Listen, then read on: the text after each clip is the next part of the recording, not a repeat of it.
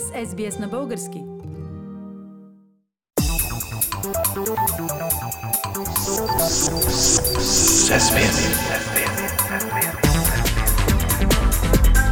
Акценти на седмицата.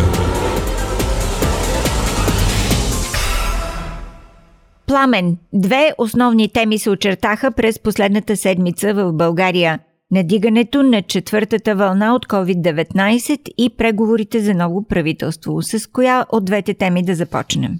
Трудно ми е да избера Фили, защото и двете ми се струват не само еднакво важни, но и ми се струват еднакво неприятни за обсъждане. Изборът на нов кабинет по принцип не би ли трябвало да е по-скоро очаквано и интересно, ако не и вълнуващо събитие за гражданите? Може би, но не ако чак толкова интересно стане, колкото стана всичко напоследък в българската политика, с което май се прескачат някои граници на интересното. Пламен, визираш начина по който има такъв народ иска подкрепа за своя евентуален кабинет, без да поеме ангажимент и за неговия състав, и за неговата политика?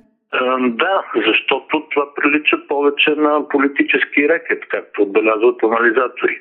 Просто не може в политиката да кажеш, ето ви става на кабинета, той не подлежи на промяна, какво ще върши и как ще разберете, като му дойде времето, а сега, моля, подкрепете. И все пак, срещи на има такъв народ с други партии имаше и бяха обсъждани общи визии за бъдещи политики. Българската социалистическа партия, например, казват, че имат доста допирни точки с тях. Да, и това също е един от проблемите, всъщност. Слави Трифонов твърди, че е десен човек, но идеите му за бъдещи политики май, най-много съвпадат с тези на Корнелия Минова. И още, има такъв народ, декларират, че няма да работят с партиите на статуквото, но с охота търсят подкрепа от БСП. А тя всъщност е основен творец на въпросното статукво през последните 30 години. Освен това, Филин, и БСП, и двете партии на промяната, Демократична България и Изправи се България, ние идваме, както е новото име на формацията на Майя Манолова, искат споразумение да бъде прието поне по основните политики, които ще се реализират. И е логично това искане. Как ще подписваш празен политически чек на някого, само защото на него така му се иска? Може би все пак разумът ще наделее и ще се стигне до подобно споразумение. Силно се съмнявам. И то не само защото от партия има такъв народ, очевидно не искат да поемат твърди ангажименти, но и защото противоречията се задълбочават заради начина, по който състава на кабинета бе представен на евентуалните коалиционни партньори. Николай Хаджигенов от Изправи се България ние идваме описа така проведената среща. Влязохме, показаха ни ги, излязохме. Има предвид, показаха им министрите. Това лаконично описание съответства точно на категоричната заявка на заместник-председателя на има такъв народ Тошко Йорданов, че този състав на кабинет е последен. Който иска да го подкрепи, да го подкрепя, промени няма да се правят. Пламена, как се оценява от анализаторите това поведение на има такъв народ? До сега не съм попаднал на мнение, според което този подход да, да е правилен. Обратното мнение е масово. Например, Даниел Смилов, преподавател по политология и директор на Центъра за либерални стратегии, казва, че вероятно този опит за съставяне на правителство е направен проформа и е по-скоро провокация, която другите партии да отхвърлят и така да се стигне до нови избори.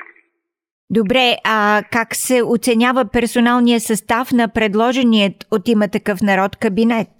Съпредседателя на Демократична България Христо Иванов каза по този повод – ако имената на хората в проекто правителството отговарят на действителността, не можем да кажем, че това е правителство на промяната. И поне на първо четене Иванов изглежда прав.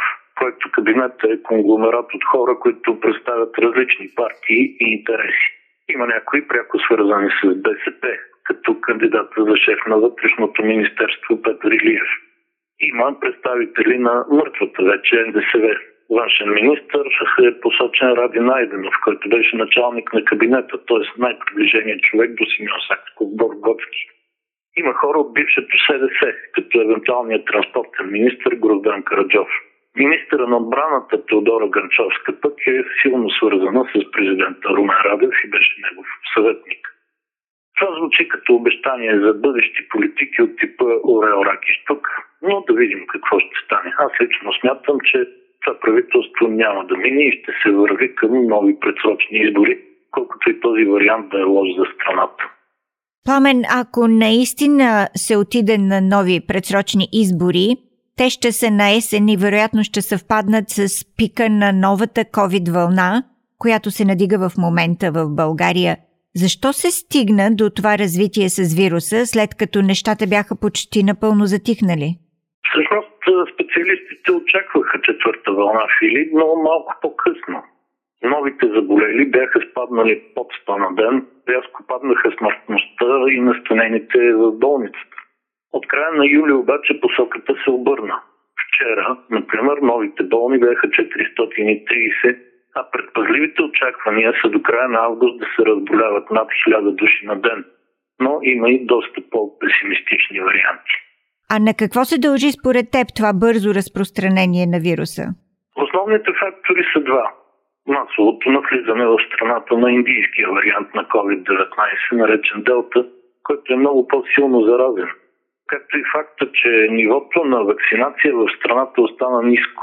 При всички случаи най-ниско от целия Европейски съюз. Вероятно, летният туристически поток също допренесе за това развитие. Управляващите в момента все още служебното правителство вече подготвят затягане на тотално разхлабените антивирусни мерки. Очаква се големия пик на тази вълна да е през октомври. Както казват специалистите, тя ще е по-кратка, но за сметка на това по-силна.